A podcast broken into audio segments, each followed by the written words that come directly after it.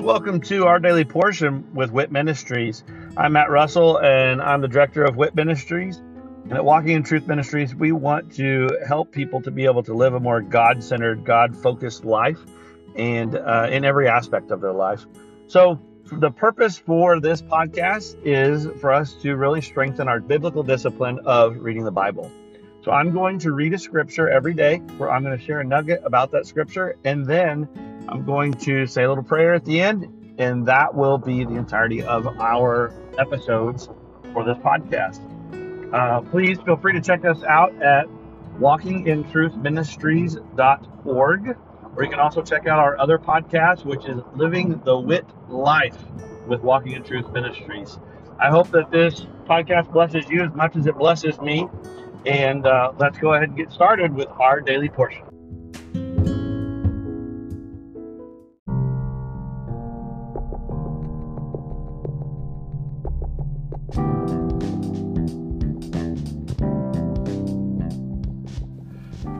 Are you concerned about what the future holds? Are you confident that the retirement plans that you have today will still be secure tomorrow? Let us help you by clearing up the uncertainty. This is Matt Russell, the director of WIT Ministries. Many of us at Walking in Truth Ministries are bivocational, working in our ministry as well as in the financial services industry at Win Big Financial Group. We help people to build a tax free and risk free retirement. Give me a call at 817 903 2575 to support our ministry and to secure your family's financial future. Again, call today at 817 903 2575. Thank you and God bless.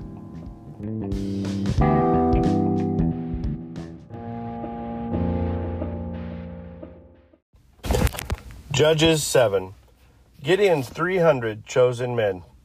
Then Jerubbaal, that is, Gideon, and all the people who were with him rose early and camped beside the spring of Harod.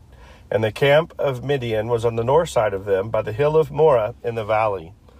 The Lord said to Gideon, The people who are with you are too many for me to give Midian into their hands, for Israel would become boastful, saying, My own power has delivered me. Now therefore Come, proclaim in the hearing of the people, saying, Whoever is afraid and trembling, let him return and depart from Mount Gilead. So 22,000 people returned, but 10,000 remained.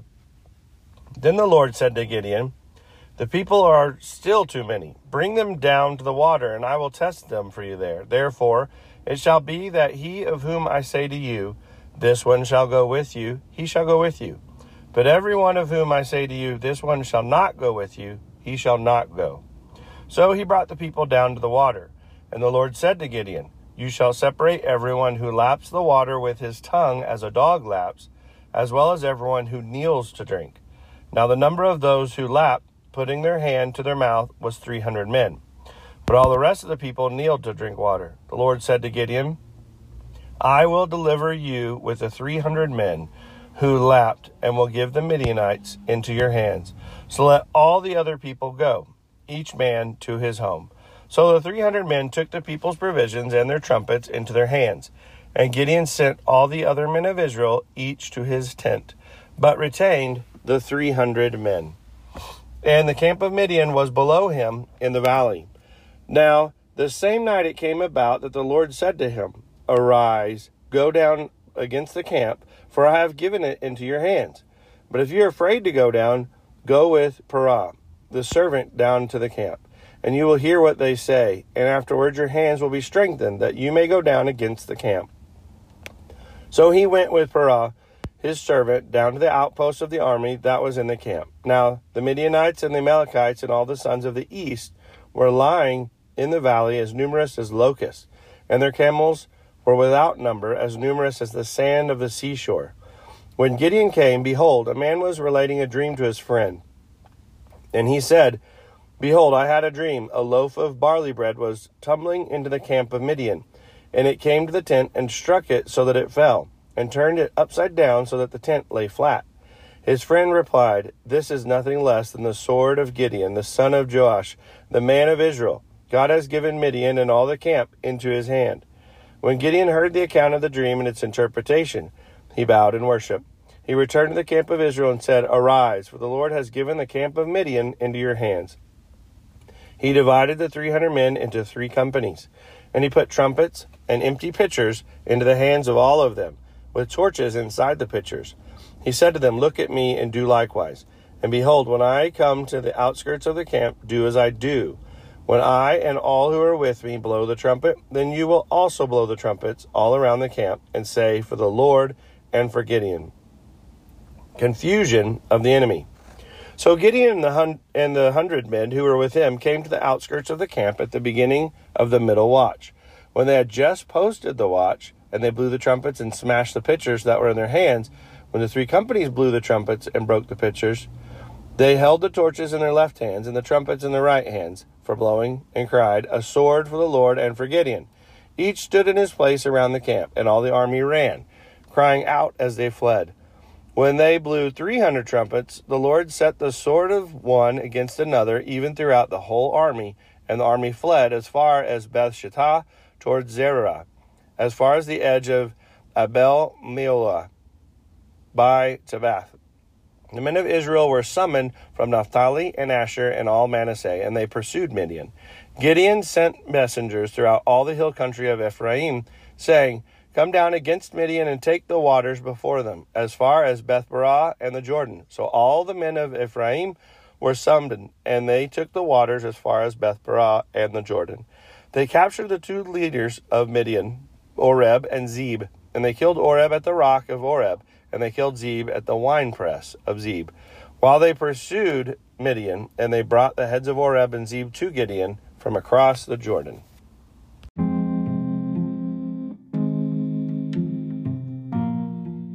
I really enjoy this this story of Gideon in the Bible because there's often times in our lives that we actually go through a, a, a Gideon experience. And if you don't recognize it, you'll miss the whole beauty of, of that point. Now, of course, there's oftentimes I also say, okay, God, um, I do know that it's you, and I'm, I'm, um, I think I've had a lot of Gideon experiences, um, kind of like Job experiences. You experience it, and you just, you, you love what God does, and you love it, seeing it, but it's not always the experience you want to have to um, to share. But that's selfishly thinking. Um, the truth is, if I'm going to be a vessel, then however God wants to shine His light and His love and His glory through my life, that's up to Him.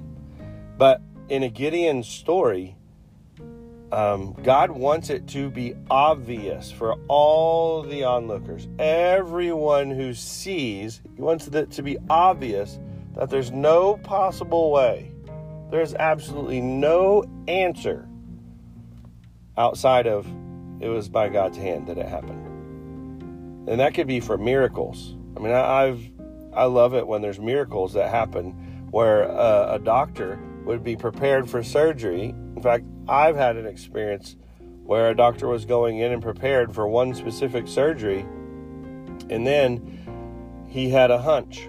And so he ran a scope on a hunch and realized he didn't have to do that surgery. There was a completely less invasive and easier way to fix it.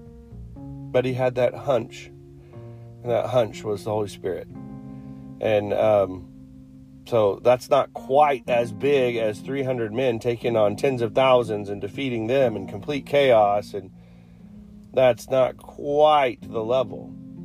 Um, but I know that many of you have actually experienced or know people who have experienced that extreme to where people should have been dead by widowmakers or by um, some cancer that just completely unexplainably outside of God's divine hand that it just went away. They were healed. Every problem was solved. And that's a Gideon story. That's a Gideon miracle to where it doesn't matter what you bring to the table. It's obvious that there's no way you would have had victory without God's hand. All victory is God's. So thank you, Father, that you care about us, you see us, you're involved in our lives, and you allow us to be involved in your business. And I ask and, and just pray that you can help us to, to see those Gideon moments. You can help us to see that there's no way we could have done things without you. Uh, to, to strengthen our faith in you and knowing that you are our provider, you are our protection, you are the, the guide to our feet, you are everything in our lives, more than just our creator. You are our God. You are everything to us and should be number one in every aspect of our lives. And I pray that uh, with all of your glory and might, that our lives could be examples for others, that they could come to know you and your love through uh, our actions and our lives. Pray for all this in Jesus' name. Amen.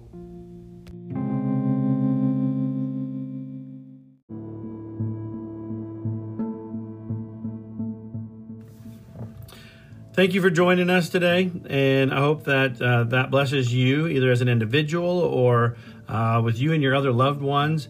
Uh, maybe this is uh, something that you're utilizing to to spend with your family uh, some time around God's Word, and uh, of course that is great. I love that, and I'd love to hear how the Daily Portion podcast is blessing you. If you would just go to our website at walkingintruthministries.org and um, go on there and just drop us a little note about uh, this podcast or one of our other podcasts, or even just check out the events that we have available. Uh, but again, thank you very much, and look forward to seeing you again tomorrow as we dig into our daily portion with WIT Ministries. God bless.